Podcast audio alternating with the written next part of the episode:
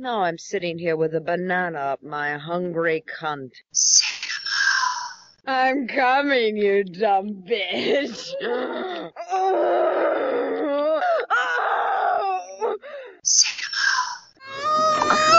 that's it. That's it. I'm still coming, still coming. Oh, oh, oh, there you did it. Oh.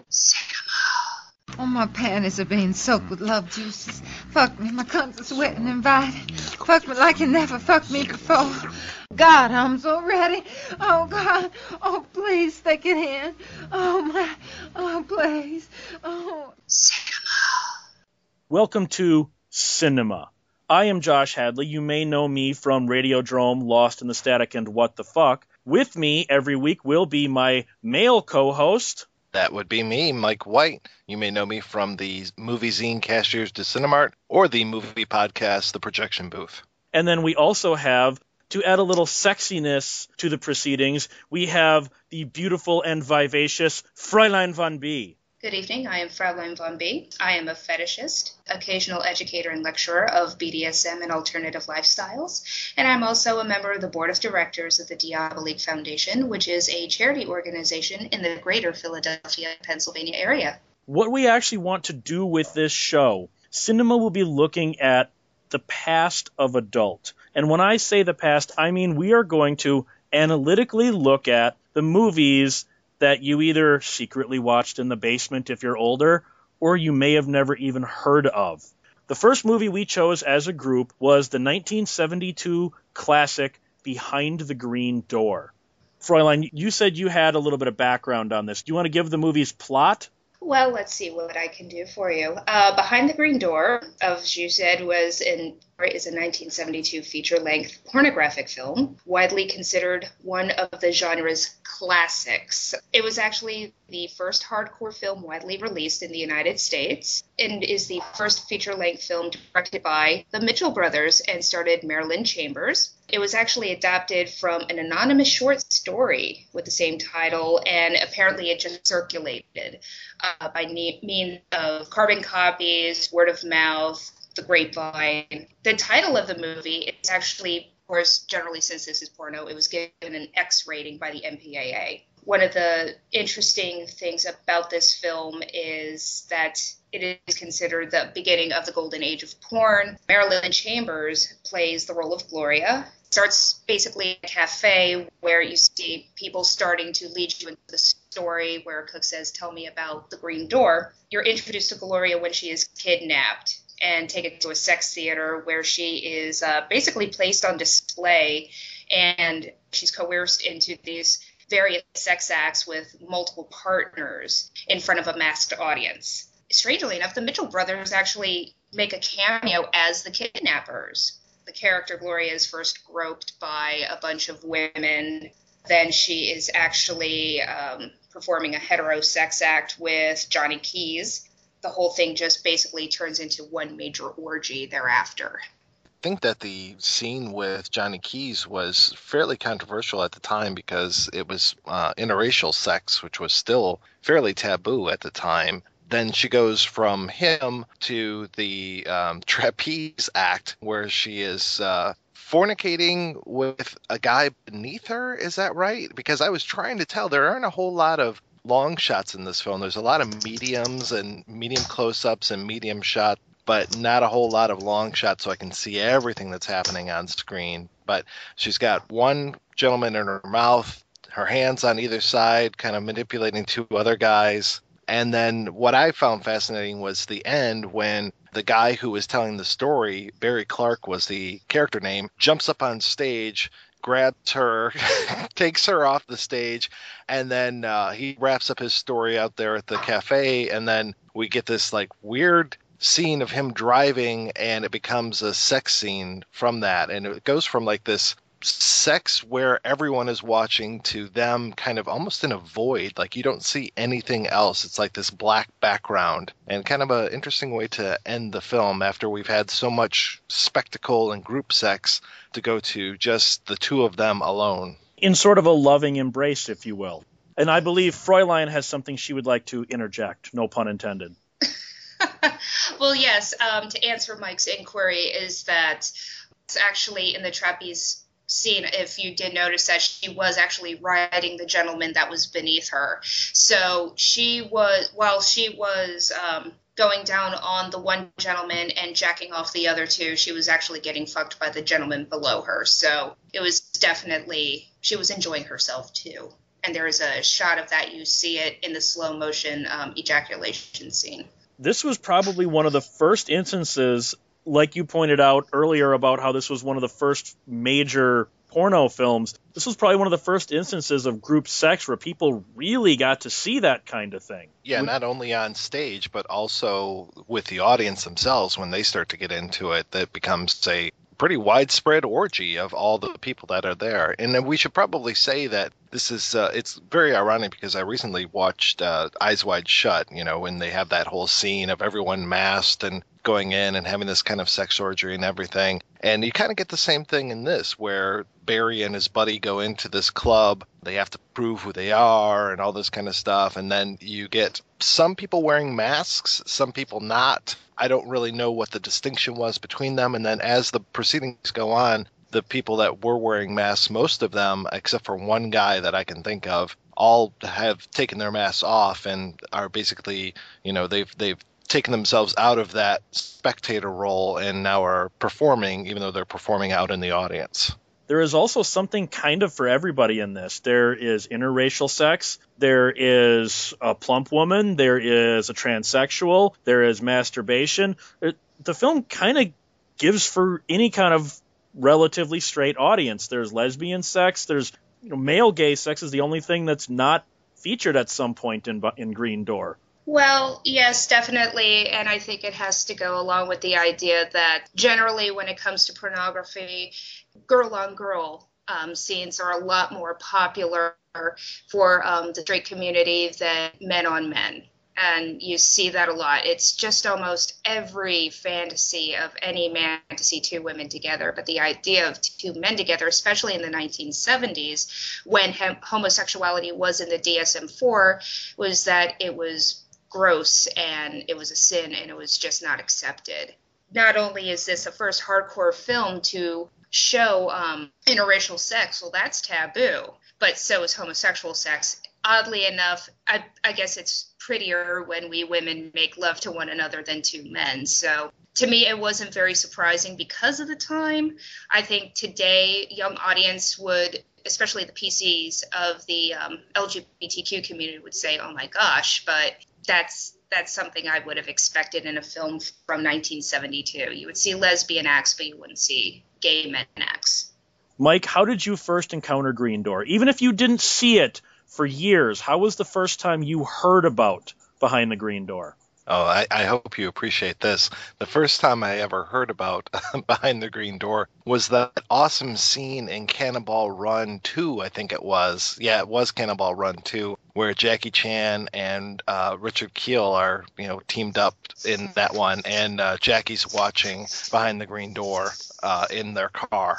Well, to be honest with you, it's kind of funny. It was not Cannonball Run, even though I have vague memories of that movie the first time I ever actually heard of Behind the Green Door was the song by the Cramps that was singing Behind the Green Door. And I, for the life of me, cannot remember exactly what prompted me to look it up, but it was uh, referencing to the movie itself. And of course, then I just heard, oh, it's a porno from the 70s, you know, same old, lots of Bush, lots of missionary, and all that fabulousness. But um, I finally saw the film not too long ago, and uh, yes, so that's basically mainstream music, ladies and gentlemen. Uh, rockabilly from the Cramps actually got me into this film also proves that a film like this definitely hit the mainstream when you have people referencing it, singing about it. There is an international metal group that actually rates a song referring to Behind the Green Door. So it's definitely made an impact, not just in the porn industry, but also mainstream. So it transcends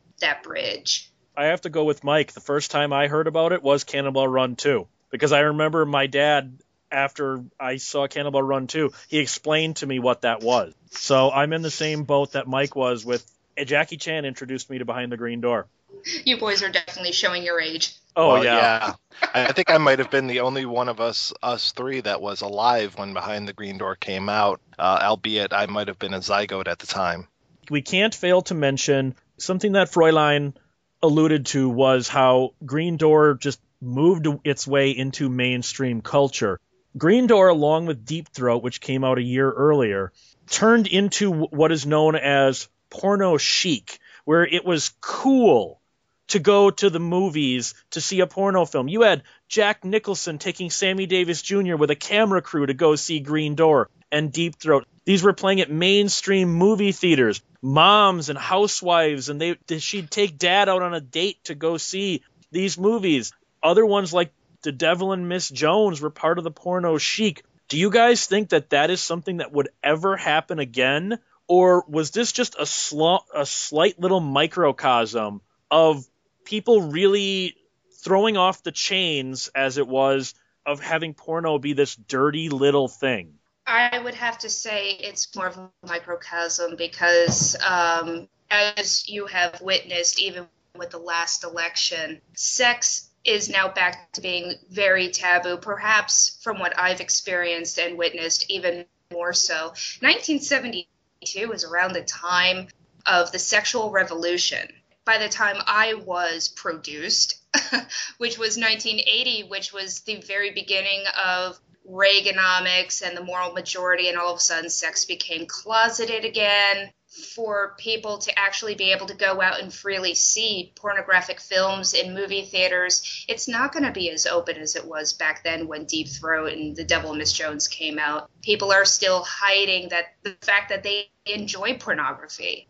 We have the religious right, we have the extreme right reminding us that basically sex is for procreation, not recreation. We're getting into that unfortunate mindset again. So maybe not in this generation, but hopefully in the future we could get back to the days of old, be able to go out there and enjoy a sex film at a movie theater. So hopefully that uh, will definitely happen. Yeah, I kind of think it was a perfect storm between all of the sexual liberation that we had going on at the time. I mean, we're coming off of the 60s, and not only do you have that, but then you also have this kind of we don't necessarily know what is going to sell at movie theaters kind of mentality as well. And the, this is kind of the rise of the independent movement a little bit. So, because obviously these kind of films were not being funded by major studios, and when they were, they were disasters. But these were independent filmmakers that were doing these things. Of course, we can talk about the way that the mob kind of moved in and really started to take some of the money out of pockets of these filmmakers, and it became more of a almost an organized crime kind of thing. But uh, as it was, it was uh, very much this kind of uh, the, the the gap was there, no pun intended. And these guys came in, and we have films that are being made about sex during the time of the sexual revolution. I don't know, Fraulein reference, you know, the pendulum has kind of really swung back quite a way from that. I don't know if we will ever swing back to what I would consider the the correct way of thinking that sex is not this dirty thing that we need to keep closeted that we should be a little bit more open with our sexuality and then and have this and also I think the other thing that comes into this is the whole idea of you know free love and this was you know we can talk about STDs that were available at this time but this is what a decade or more before the AIDS scare really even started to raise its ugly head. So this was the golden age of porn. Also was the golden age of free love and not having to worry about um, dying from sex. I think what also helped the popularity of this movie is the very fact that Marilyn Chambers, who was virtually unknown, was actually a model. She was a, the Ivory soap girl for Ivory Snow soap and detergent the slogan that was under the brand said 99 and 44th 100% pure. And when she got the role, the Mitchell brothers saw a publicity opportunity by advertising Beyond the Green Door and putting Marilyn Chambers' face on a poster saying the All American Girl, but also 99 and 44th 100% impure. And then Procter and Gamble went after them because of the advertising materials featuring her it all became this major scandal and then when procter and gamble pulled all that advertisement it even added more hype to the film so that's another means of how they took someone from the mainstream, from a, a model, from a product that just about everybody in the American homes had. And all of a sudden, you know, she's getting blasted in the face with psychedelic ejaculation. So that definitely helped out the movie make as much money as it actually did. And then we also can't ignore something else the fact that prior to Green Door, you were not able to copyright a pornographic movie or pornographic material. It was not considered art. When the mob tried to move in and steal Green Door, basically what they did is because Deep Throat was made by by mob filmmakers, they wanted Green Door as well. They just bootlegged the print. They were showing it all across the country, and none of the money was going to the Mitchells. The mob was keeping it all. The Mitchells actually fought for our right to copyright pornography. So Green Door is the the benchmark in that, really, what it comes down to as well. That also played into the marketing. I think that's why Procter and Gamble didn't get very far in their lawsuit. Is the fact that when they initially sued Green Door, it was an uncopyrightable work. By the time the lawsuit went to court, it was a copyrighted work of art, the same as The Godfather was. So in that in that regard, the Mitchells, who by all accounts, I, I know a few people that knew them personally, that that Showtime TV movie Rated X, people have told me that that version of the Mitchells is not too far off from the real shooting guns off and doing so much coke you you wake up four states away and you don't know how you got there kind of people. Fräulein, you brought up the psychedelic cum shot. We we can't ignore one of the iconic images from this movie, and that is the seven minute long psychedelic tinted, music in the background, slow motion, cum shot into Marilyn Chambers' face. To me, it was a little long. That to me is what defined this movie as art.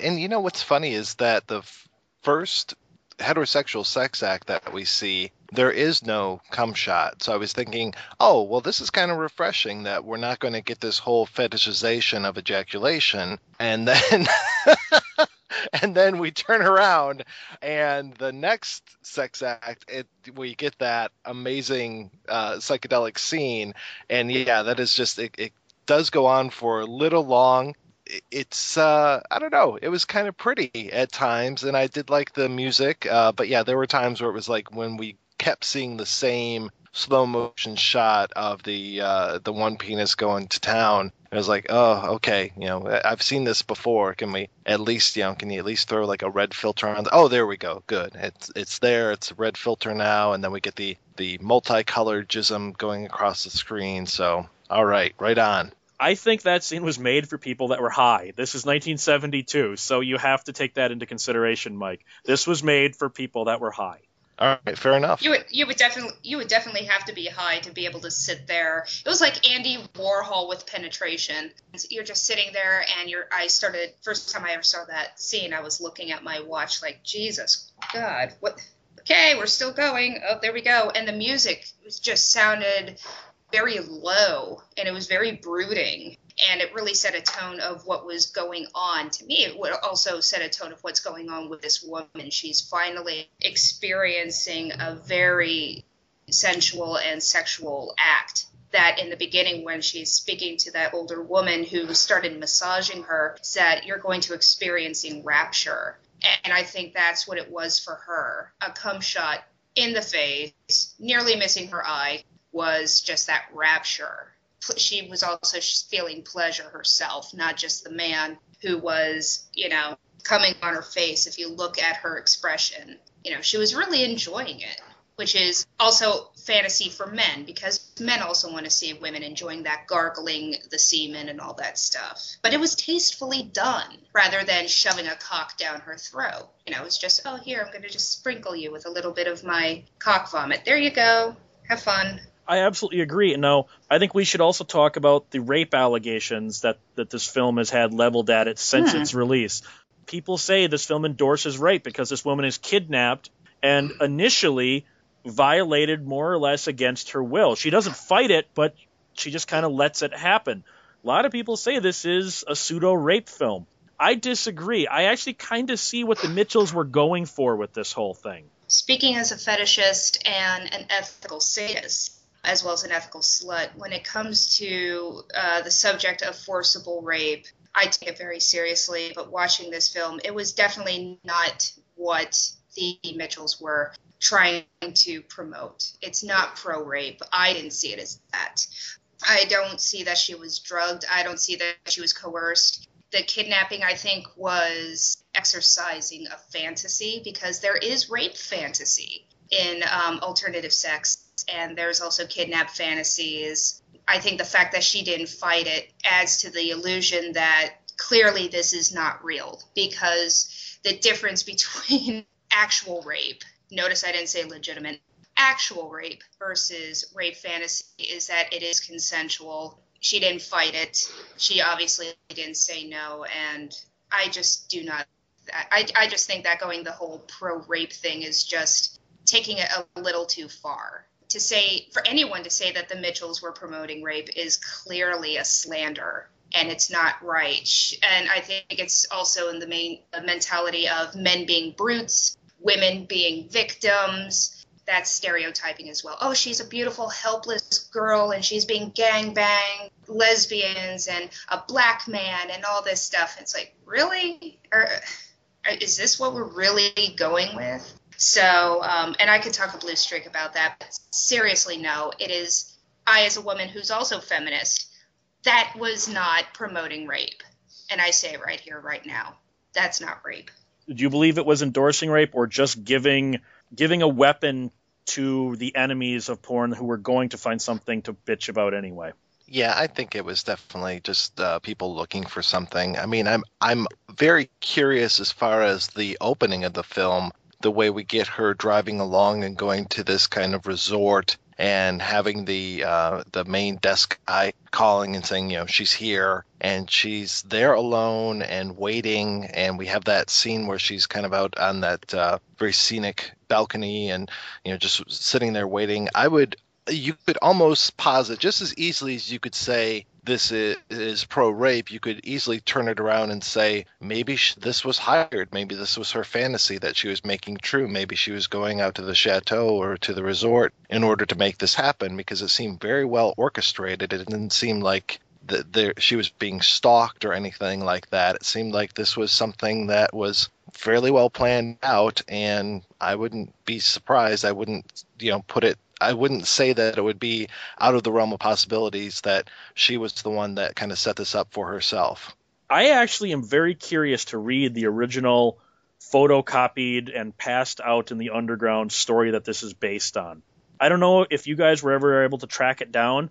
I could not track down a copy online of the original story, but admit it, both of you are a little bit curious to actually read the original story. I'm very curious because the only one that I could find was the O. Henry story, and that definitely didn't have anything to do with Marilyn Chambers. I am more than excited to actually find a copy, to own it, to read it, to live it, to love it. I think it would be very interesting to know that a movie that continues to influence and make money and still be the topic of discussion, it all came down to a simple story that was passed around evolved and continues to evolve and educate and bring people at, around my age to actually see this film. I definitely will make this a mission to actually find this script. There was also a sequel called Behind the Green Door, the sequel, in I believe it was 1986 that didn't do nearly as well as the original Green Door. Am I correct, Fräulein? You said you looked into this one? Yes. Um, sadly, it didn't have the same oomph as the original, but again, it was a landmark film. It, it wasn't necessarily by the Mitchells, but it definitely made a landmark because, as Mike had mentioned earlier about the AIDS outbreak in 19, in the 1980s, Behind the Green Door 2, literally just called the sequel, was actually the first safe sex themed porn you will see, unlike the original, the actors using condoms and other forms of birth control and all sorts of protection.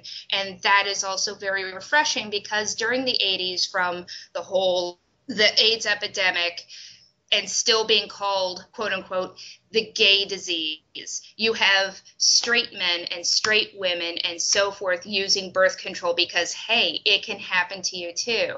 And that speaks loudly to someone like me who is a member of the LGBTQ community.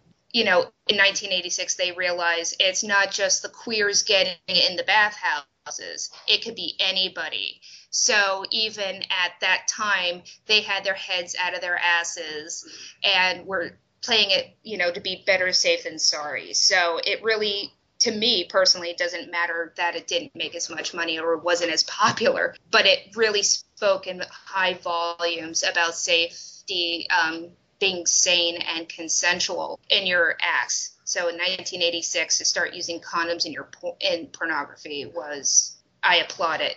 Mike, since I haven't seen the sequel, I don't really have anything to add. Do you have anything to add with the sequel? No, I don't. I also spoke with chronicler of adult Bill Margold to get his take on Behind the Green Door. Green Door is one of the two films in 1972 when it came out that essentially made this industry sociologically acceptable. The other, of course, being Deep Throat.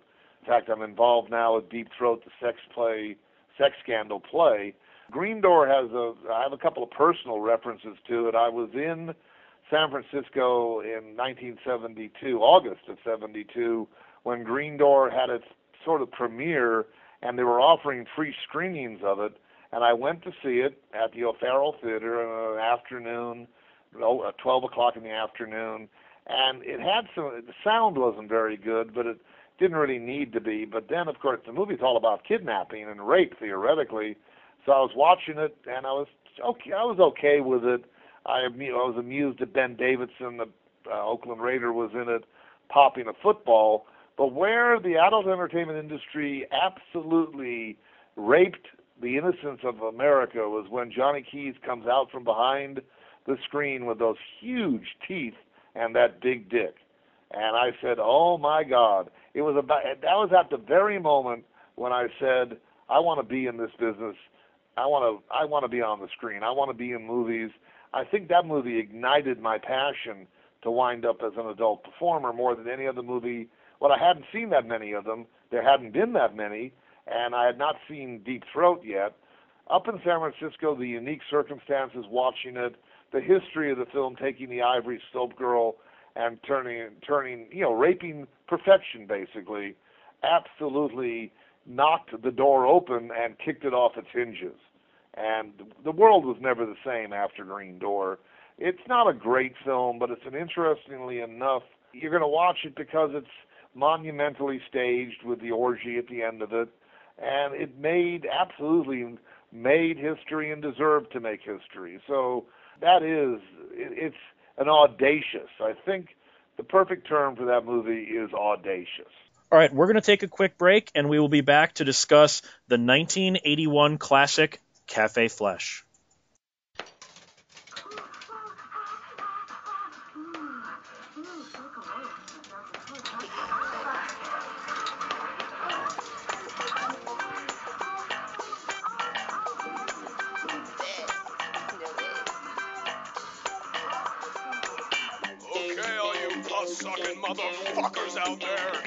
Time to win a chance to butt bang your daughter's tight virgin cherry ass. To call her number six, six.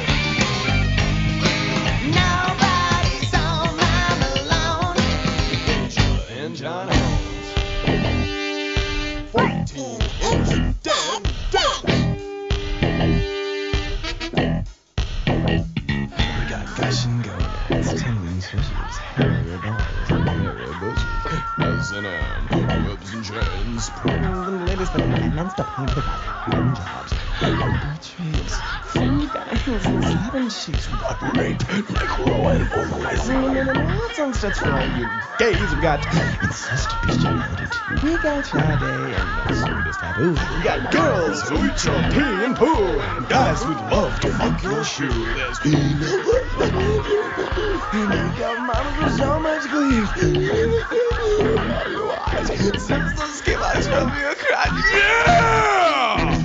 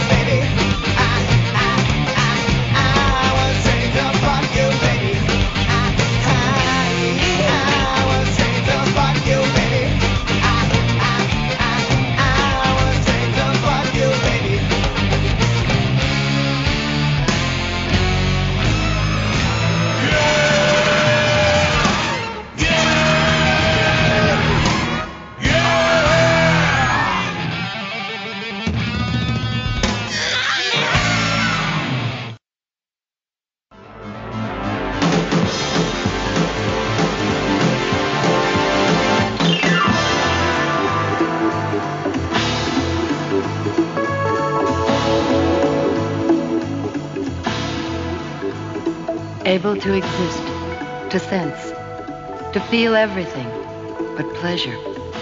In a world destroyed, a mutant universe, survivors break down to those who can and those who can't. 99% are sex negatives. Call them erotic casualties. They want to make love, but the mere touch of another makes them violently ill. The rest, the lucky 1%, are sex positives those whose libidos escaped unscathed. After the nuclear kiss, the positives remain to love, to perform. And the others, well, we negatives can only watch, can only come to Cafe Flesh. So, Cafe Flesh, the 1981 film that tried to be a little bit a cut above what a what a porn really was. Before we go into the film, what was your initial reaction to this, Mike, when you first saw Cafe Flesh? Yeah, I was really taken aback, but in a very good way. I just kind of fell in love with this film the first time I saw it, just because it is so different and so unexpected. And I'd really never seen porn that had tried to mix genres before by being this kind of post apocalyptic sci fi pornographic film. It's like, wow, this is kind of right up my alley. So it was, uh, it really blew my socks off. Fräulein, your initial reaction, not maybe not how you feel now, but your initial reaction when you first saw Cafe Flesh. The first time I saw Cafe Flesh or any part of the film was actually um, the one scene where you have the woman having sex with, I, I guess he was dressed as a rat, and you have the babies in the background just banging on something. I saw that scene while I was attending a seminar called Porn You Can Salute To, um, held by Screw Smart. All I could remember was, holy shit, I need to own this film because they describe it as art house porn. I just thought the colors, the grittiness, the fact that it's post apocalyptic, certain group of people can have sex compared to those who can't even touch themselves because it makes them violently sick. I thought this is one hell of a story. I would love to watch the rest of it and see how it pans out. And I searched high and low for this film. I was able to score a copy.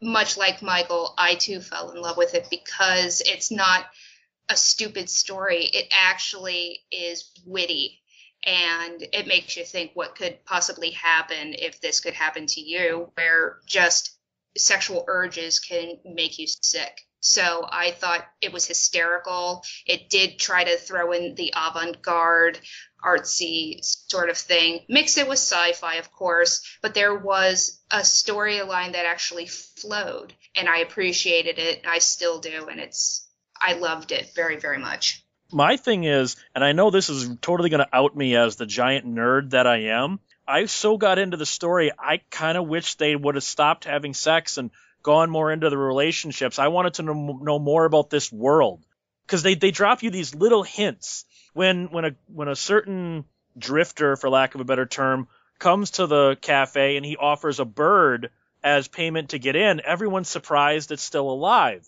and that's never touched upon again. I want to know this. I, I'm such a stupid nerd. I got more into the story than I did the sex. Is that is that wrong of me, Mike? I don't think it was wrong, Josh. No, because I mean, especially the the sex really isn't even that sexy. It's not that sensual. I mean, really, there are scenes where you've got these oil derricks in the background, and you have this uh, really chunk a chunk of what the oil derricks would sound like, and you have this whole like mechanical thing going on and really that's what a lot of this is is this kind of mechanical sex on stage where it's it, it, really the pacing of the sex scenes isn't even typical to what we would think of in any kind of other porn film. You know like cum shots come too fast or like there's a lesbian scene that's over within you know just a few minutes whereas like lesbian scenes are generally the time where you can get up, go to the restroom, do your taxes, uh, maybe you know place a couple orders on Amazon, come back and it's still going. It's usually just fodder for a porn film to just have a really long scene because there's no like you know come shot to it. But in this case, it was just like, wow, that scene was over really quickly. And yeah, the same thing went with so much of the sex where it wasn't the really the the meat of what was going on. It was what was going on off of the stage, which I found to be very fascinating. To me, there was also this aspect, again, going to my nerdiness. I kept thinking, okay, if people can't have sex except for this 1% of sex positives, is the human race dead? Are people still getting pregnant? are they gonna? To me, this is where the sequels should have gone, and we'll get to the sequels in a little bit, which are awful. Fräulein, am I wrong that I really wish the story had been more fleshed out and this had been a no pun intended straight movie rather than a porno?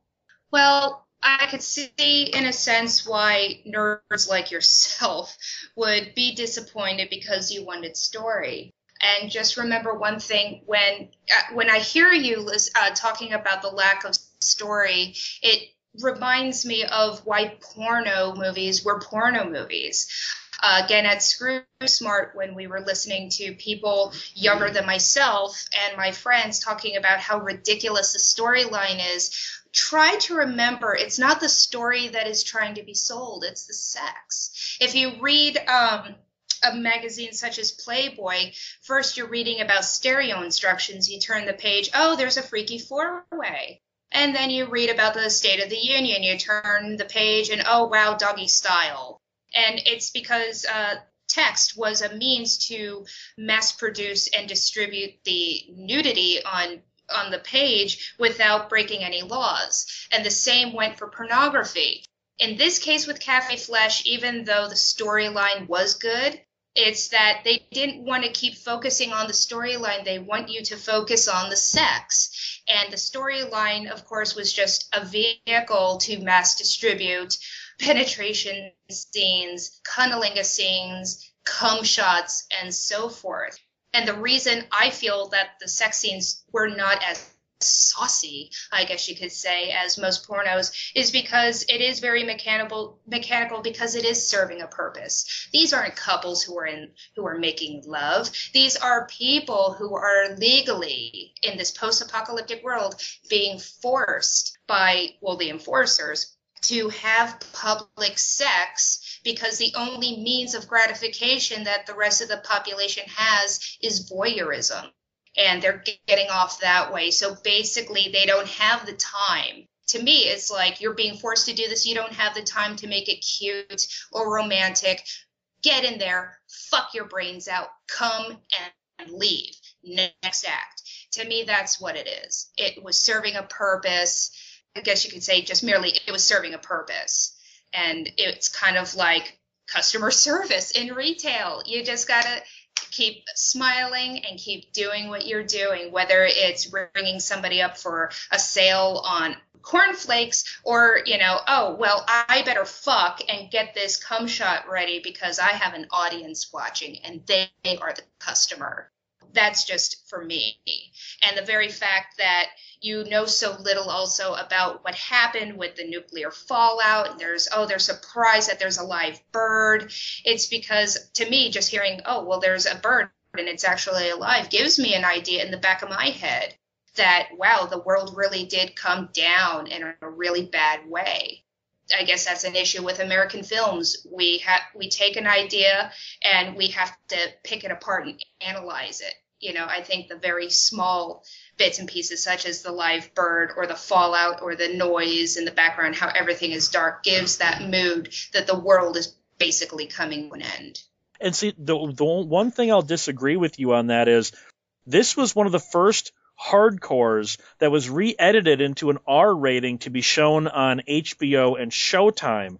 So that tells me, at least the distributor, maybe not the filmmakers, but the distributor thought that this wasn't just a vehicle to try and sell the sex, that they were trying to sell the story, that they were trying to sell the characters. Because this film played on HBO quite often in an R rated form, which I'll admit I've never seen. I've never been able to track down a R rated copy, but I'd like to just to compare it, really it's that you just look at the small details and it lets your imagination run wild of what could possibly happen rather than sit there and say no i want you to tell me everything that's going on. And i think also that the that the relationships between nick and lana also to me at least speaks volumes because the speak softly and carry a big stick. Well say very little but you can still get a whole picture you know, it's trying to exercise your brain and let you know, at least it lets me think about what could possibly happen. But that's just me. You know, I just want certain details. I don't need a whole strung out sort of thing. But, you know, to each their own. I'm not trying to yuck your yum. We had mentioned, you know, the, the whole idea of, you know, the whole coupling idea and how this is kind of uh, setting it apart by having our performers up on stage and having the sex just as part of the stage. But we should probably talk a little bit about the love story that happens between Nick and Lana and just the way that that everyone comes to this club to see these performances even though they can't have any sort of pleasure I like the way that our MC Max uh, melodramatic really kind of makes fun of the audience, and in turn is kind of making fun of us. You know, coming to a movie. Uh, you know, you can say that this was originally shown theatrically, so coming into a theater and being that audience, that audience of degenerate sex negatives who I love those uh, those reaction shots from the audience. Some of them are entranced. Some of them are horrified. Some of them are disgusted, but nobody can take their eyes off of it. And I love the way that this kind of speaks to that whole idea of voyeurism and the interaction of the audience, the real audience, us, and also the audience of the sex negatives out, at, you know, at the Cafe Flesh looking at this. And really, Josh, I have to give you some big kudos on this by putting these two films together behind the green door and Cafe Flesh because they really kind of it's it's almost like an updating, really, Cafe Flesh. I mean, it's almost a decade later, and to see how far porn had come, and just kind of dealing with some similar subjects as far as the way that we have these, you know, the the sex acts taking place on stage, and in Behind the Green Door, it breaks out into an orgy in the audience, but here they can't. It's almost like they're on Antabuse and have just been, you know, given a drink. They start to gag and they throw up, or it's like, you know, Clockwork Orange, the way that uh, Alex reacts when it comes to uh, to violence. They cannot participate at all, and I just love that kind of uh, dichotomy between behind the green door audience and the Cafe Flesh audience. And then there's also the fact that the director of this, Rinse Dream, real name Stephen Sayadian, who also made the Night Dream series, Party Doll a Go Go, the 1989 Cabinet of Dr. Caligari remake, he has made almost an entire career out of daring you to get turned on by his porno films. And I think that both works for, like you pointed out, the audience in the movie and us. Because these sex scenes in this movie are so, I think, intentionally unerotic. He's daring you to get a hard on. Watching that rat fuck the mom in the 1950s setting with the giant bearded babies banging bones on their high chairs behind them. That's, I think that's a Stephen Sayadian thing. And then, Mike, you also brought up the love story, and so did Fräulein. I, I think we, we saw that Nick and Lana really did love one another, which is why I got so pissed at Lana at the end when she basically betrayed him for her own sexual needs. And then when Max is laughing at Nick, I hated Max. I didn't want Max to win. In a storytelling sense, the exact opposite of the ending you wanted to happen on an emotional level. And I respect Sayadian for that. But also, if you think of it this way, if you look at it, and for our listeners, that I, I personally don't see it as a betrayal per se, but more along the lines of what could be called healthy selfish. Now, let's take a look at Lana and Nick. The one thing I didn't like about Nick was how much of a whiner he came off as. You know, one minute he's talking about how he was the big man on campus, and now all he does is bellyache about going to Cafe Flesh night after night. And that's all I got from him was this boo hoo. Whereas you have Lana, who is actually making the best out of a bad situation, and she likes it. She's enjoying it. And instead of sitting there like a pit of despair, she's like, well, you know what? I enjoy watching the couples bang each other. I'm going to continue to go. She loves Nick very much to the point where she's hiding the fact that she is a sex positive. She was sacrificing her personal needs to be with this man child who's done nothing, as I said before, he's done nothing but complain through the whole thing. And I think that's another reason why I thought it was funny that Max was laughing at him at the end when Lana started touching herself. And then all of a sudden she's like, I'm sorry, but I need to take care of myself too. I love you, Nick. I really do. But I'm a pause. I'm going to go up, there and I'm going to get fucked by the girl. I'm going to get fucked by the dude and it's going to be awesome. And to me, again, that's you call it betrayal, but after a while, you know, you're sacrificing yourself. Sometimes you can't do that anymore. She gave in to her own needs. To me, at least, that's what it is. I mean, seriously, think about it. I love that the guy who everybody is waiting for, you know, throughout the film you get news that Johnny Rico is coming and it's just this big deal, you know, they, there's even a break kind of between, you know, this really takes place over the period of 2 days and there's a break between you know day one and day two and you get that little kind of uh, everyone standing around and that's when we see uh, a very young richard belzer doing his whole shtick and everything. And i love this whole thing where it's like johnny rico johnny rico. And i have to think that they were smart enough to make this a uh, very open reference to Starship Troopers because that's our main character's name in that too, Johnny Rico. And I love when he shows up. He's just so effing cool with his shades on and stuff. I don't even remember if if I saw his penis or not. He was just like always there, just like so suave and everything. Never even says a word. He's just like this more of like an elemental force who shows up. But and I, I did want to touch on Max, um, not literally, but just talk a little bit about him. That whole scene where Moms, the owner of the club, uh, kind of humiliates him. I love that scene, and I want to think that he is sex positive, but he doesn't have the equipment to do anything about it. So it's got to be even more frustrating for him than the sex negatives that are at the club. I can see what you're saying there, but I just I hated the Max character because of what a douchebag he was, and I hate when douchebags in movies win. So I did not like to see Max not only show Nick up, but then Max literally get the last laugh in.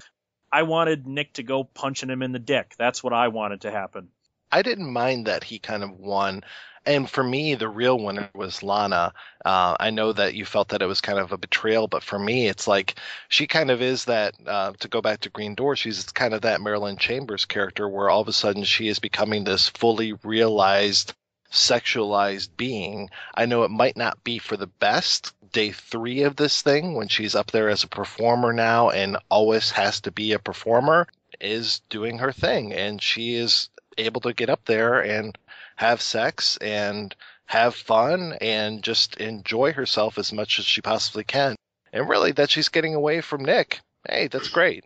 Well, and then since you brought up Lana, we, we, we can't ignore the fact that Lana is played by, although she's credited as Pia Snow, future Scream Queen Michelle Bauer, who would go on a bunch of quote unquote legitimate cinema. And what's really funny is she made three adult features. This, the other Stephen Sayadian film Night Dreams, and the hardcore film Bad Girls, all of which she did under the Pia Snow name. She does not count any of these on her filmography. She claims, even on camera, her first film was 1983's The Tomb. Now, to be fair, she claims, at least in this one, she had no penetration in this, that it was all stunt asses and stunt mouths. So I was looking during her sex scene with Johnny Rico and with the girl. You never actually see her face in any of those except for the 169 scene with the girl, which is clearly another actress in a wig. So I'm I'm inclined to believe she actually refused to do the penetration in this movie. You have to take chances, I think, during this film. Or you said that the tomb. She claims that the tomb is her first film. She wants to deny it that she ever did anything adult like this because she didn't want her B movie career to be tainted how and you get that a lot, you know. But look at Steve uh, Sylvester Stallone was in a porno. Has it hurt his career any since that came out? I don't think so. It could also be that it's more forgiving for Sly to be the Italian stallion, getting a Hummer rather than a woman enjoying sexual liberation. And again, it could go back to the idea that it's okay for men to do it, but not so much for women. So she wants to keep it hush hush. No, she did not have relations with that woman. She did not inhale and so forth. And it's also just, I guess you could, it's it's really sad. She should be able to embrace that and say, yes, I was in Cafe Flesh that has a cult status that is very interesting and hysterical and sensual and female empowerment definitely at the end. She wants to keep it hush. That's on her. But we know, at least, that The Tomb was definitely not her first film. Well, that's that's her prerogative. I'm just going to sit back, smile, and make it look natural. But we know, we know it's you. Well, yeah, I definitely see that there's got to be a double standard there. I mean, you know, had there are so many cases where you know it comes out later on that an actress or somebody has done something quote unquote bad and it does adversely affect their career where there is, you know, I mean, Jean Claude Van Damme has done porn. There are several, you know, male actors that have done porn or, or bad stuff. And hey, that's, that's fine. They can pick up and, and move on. But, but it's kind of funny then because then I wonder, well, did they hire Bauer for her acting ability? Because there's really not a whole lot of great acting in this film. She's probably one of the top actors in the movie but like uh, the the girl that plays angel oh my god just what a performance it really kind of reminded me and i'm wondering if it was intentional the way that these actors were kind of very stilted. It reminded me a lot of like John Waters films with the way that the deliveries are in some of those early films of his, where you Mom's definitely reminded me of a John Waters character. Yeah. Oh yeah, oh yeah, totally. Well, uh, uh, to talk about stilted, um, I don't know what John Waters films you were watching because a lot of John Waters' earlier films, such as Multiple Maniacs, Pink Flamingos, I thought at least the deliveries of the lines were a lot more dramatic compared to A Dirty Shame or Serial Mom or anything like that. Whether or not for her acting career, they all reminded me of like the hardcore version of Napoleon Dynamite. They they're these sex negatives, but they also have Asperger's syndrome. So um, especially with Nick, he always just talking like this and blah blah blah, and Lana just talking as if she's trying to remember her lines. So it's not whether or not her, they hired her for her acting abilities. Everyone does these sort of things their very first time because hey, it's a gig. But then her career took off, so therefore that that job that really got her going is like, what? Who? Oh, that wasn't me. That was some bimbo named P.S. Snow. Well, and then th- we also have to look at the pedigree behind this film. As Mike already pointed out, has a cameo by a pretty much then unknown Richard Belzer in a non-sex role. He's almost unrecognizable if you're not looking for him. But then it's also written and directed by Stephen Sayadian, or co-written, I should say. Cinematographer is credited as FX Pope. It's actually Francis Delia, who would also direct Stephen Sayadian's Night Dreams, but would also go on to a career making music videos for bands such as Wall of Voodoo, directing episodes of Star Trek The Next Generation, Max Headroom, War of the Worlds, the series. He would go on to a mainstream TV career. It was written by the credited Herbert W. Day, who is actually Jerry Stahl, who's gone on to be a huge writer for Alf, CSI. He wrote Bad Boys 2. He's a huge writer, and he was played by Ben Stiller in the movie Permanent Midnight because of all his drug issues. This film has quite a pedigree behind it, yet most people I've spoken to have only heard about it in hushed whispers or they read about it in an old psychotronic issue. Why do you think this film, with the pedigree it has, is as unseen as it tends to be today, Fräulein? Very simple. It's porn. Like I, I'd never heard of it honestly until I went to that seminar at Screw Smart where it was called Porn That You Can Salute To. But again, I think it's kind of hushed because who knows? Maybe the pre- the pedigree behind it kind of want to just shy away from it because, well, again, it's the stigma of it being a fuck film. That's at least the idea that I'm getting. Because again, sex is taboo, no matter whether it's straight, gay, um, uh, just anything. It's it's definitely on the hush, and some people, for going back to Michelle Bauer, they would just rather not have that on their resume because they don't they don't want that to affect any future prospects. Again, that, that's just my idea or my my uh, hypothesis because I'm surrounded by people who feel that because of their religion, because of their job, because of the fact that they have families and a certain just lifestyle that that they can't admit to the fact that they watch porn, let alone be in a porn. That's where I just think it is. Humble beginnings are not so humble in the eyes of the people who do it. Well, I can almost see this movie as being too weird for people looking for regular, quote unquote, porn films. You know, it's I can see this as being very shocking to somebody who's going into a, a theater looking for a stroke film and getting this, which is you know this very highly avant-garde adult feature. And I think really it was uh, there's another audience for it that has yet to really get it. I mean, this was featured in you know Danny Peary's cult film books, and that's where it belongs. Is this is a cult film? This is a midnight movie. This is something that folks who are more into Eraserhead and El Topo and Pink Flamingos and Rocky Horror Picture Show should be experiencing than the guy who thinks he's going to go into the theater and have a quick yank because this is great. I mean, there's some amazing stuff going on in here. I love the storyline. I love, you know, I know that you talked about the whole idea of wanting more of the post apocalyptic world, but I kind of like that they don't give you everything. They don't hand it to you on a silver platter, and you really have to look for it. Try to figure it out on your own. Like, how many years has it been? Okay, well, Nick at one point says, you know, 10 years ago I could do this and that. So trying to put these pieces together, I think is great. And I love too the, I mean, the writing is so intelligent, and I love like the dialogue that some of these people have, like the Bosco, the bartender. I love his dialogue where it's kind of straight out of a 1940s film noir.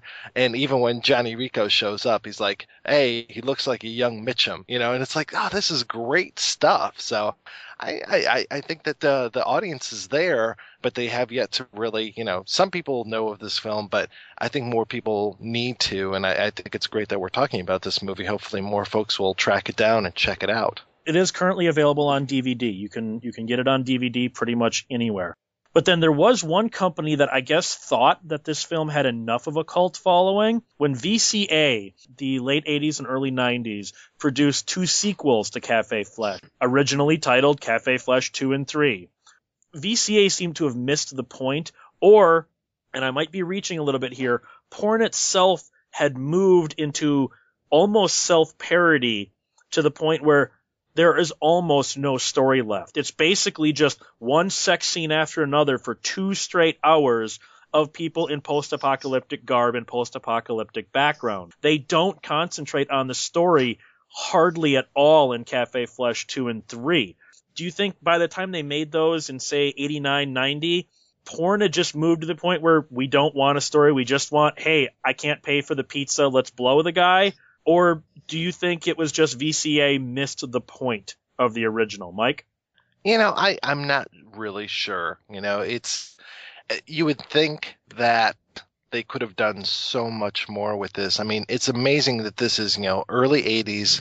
We brought up the AIDS epi- epidemic earlier, and really, this movie almost predates AIDS. It could be really seen as like a great AIDS metaphor.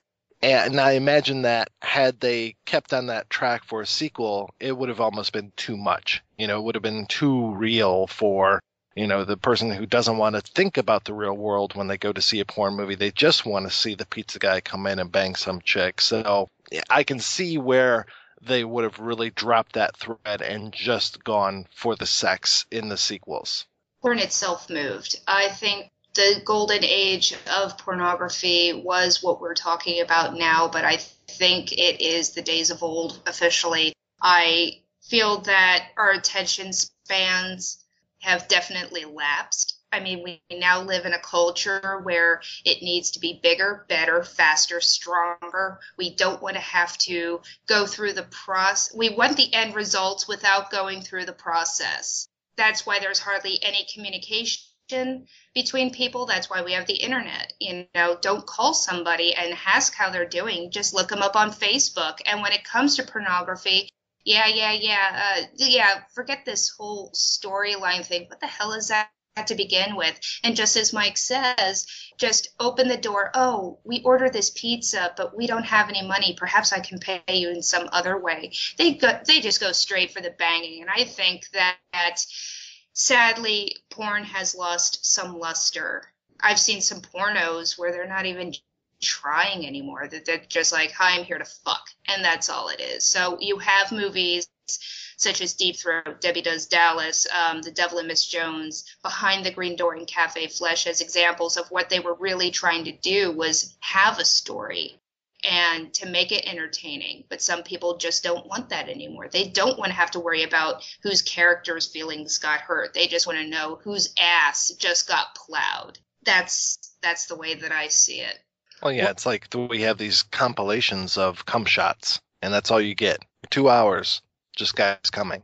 Okay, yeah, n- there's not even the sex. It's just the cum shots. I don't know how much more specialized and the final moment you can get other than that. I mean, it's just ridiculous. Well, that's what disappointed me so much when I, because I was excited when I found out there's there's two sequels. All right, and I started watching them, and I'm like, they just look like an average porno with weird costumes, and that to me is not what Cafe Flesh was, but that seemed to be what VCA seemed to think that's what Cafe Flesh was, and I was a little irked, and I felt a little talked down to from VCA for that. Well, if you think about the old television series Friday the 13th, the series, when it came out in 1987, being a child of horror, I was so excited thinking, oh my gosh, they made a, a television series of one of my fa- most favorite films. And then you watch it and you think, they just stole the name. It has nothing to do with Jason Voorhees or Camp Crystal Lake or anything like that. Mother, oh no! God damn it, I was ripped off. And with Cafe Flesh 2 and 3, it should be no surprise that they've dropped the ball on the whole story they use the name as a means to being able to sell because Cafe Flesh being so popular, being a midnight movie, they thought we can totally cash in with the name. Much like with the Friday 13th series ripoff, that's what I think they did with Cafe Flesh 2 and 3. We don't care that the storyline is not even remotely close. We don't care about continuity. We just care about people being interested in seeing the film purely based on the fact that it's called being considered a sequel just because you add a two or a three behind the name. So I think it was cunning for the uh, filmmakers to do that, but also a major letdown. You know what's ironic?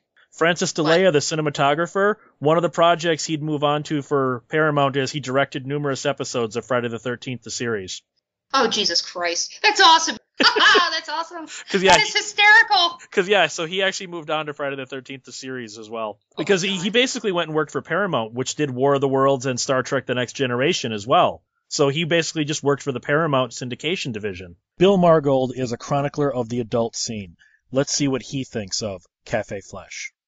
Well, Cafe Flesh, as I, I wrote, basically putting a perfect set of tits into a bob wire bra not a happy movie. It, it has it tries to it has too many pseudo messages. It has a beautiful cast of people, but it was almost like a film trying to get even with the medium it was made for. And Sayadian, or whatever he calls himself, Rinse Dream, and his partner put together this somewhat mean-spirited and I think relatively unattractive motion picture. Remember that I had already seen the movie that preceded it, which was legendary. I'm thinking of Night Dreams. Night Dreams was preceded it, and I expected, quite frankly, another Night Dreams because Night Dreams is one of the most incendiary movies ever made with an absolutely lethal performance by Dorothy LeMay. I can't remember anybody in Cafe Flesh doing anything but being unhappy. It's a very unhappy film. It's it's beautifully done, but it takes itself so seriously if you start taking sex that seriously, you might as well cut off your dick because it it's one of the most anti-erotic films I've ever seen. And I don't know if you're going to try and defend it on being erotic, but can you remember anything at all about it being erotic? To use the term flesh for flesh, uh, I don't know if these people really knew what they wanted. Cult film for its time, of its time, and by its time.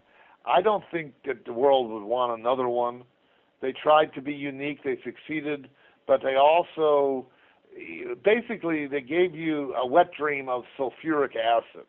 So what we're basically saying is find these two films. Find Behind the Green Door, find Cafe Flesh on DVD. Both are readily available.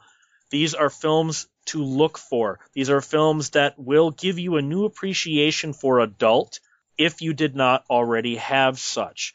At the same time, we hope to continue to bring you films like this on this series that you probably have never even heard of. I think it would be vital to actually watch these two films. If you're a fan of porn, definitely watch these. These have to be, if they're in my collection, they most likely should be in yours because this is where the porn of today has been birthed.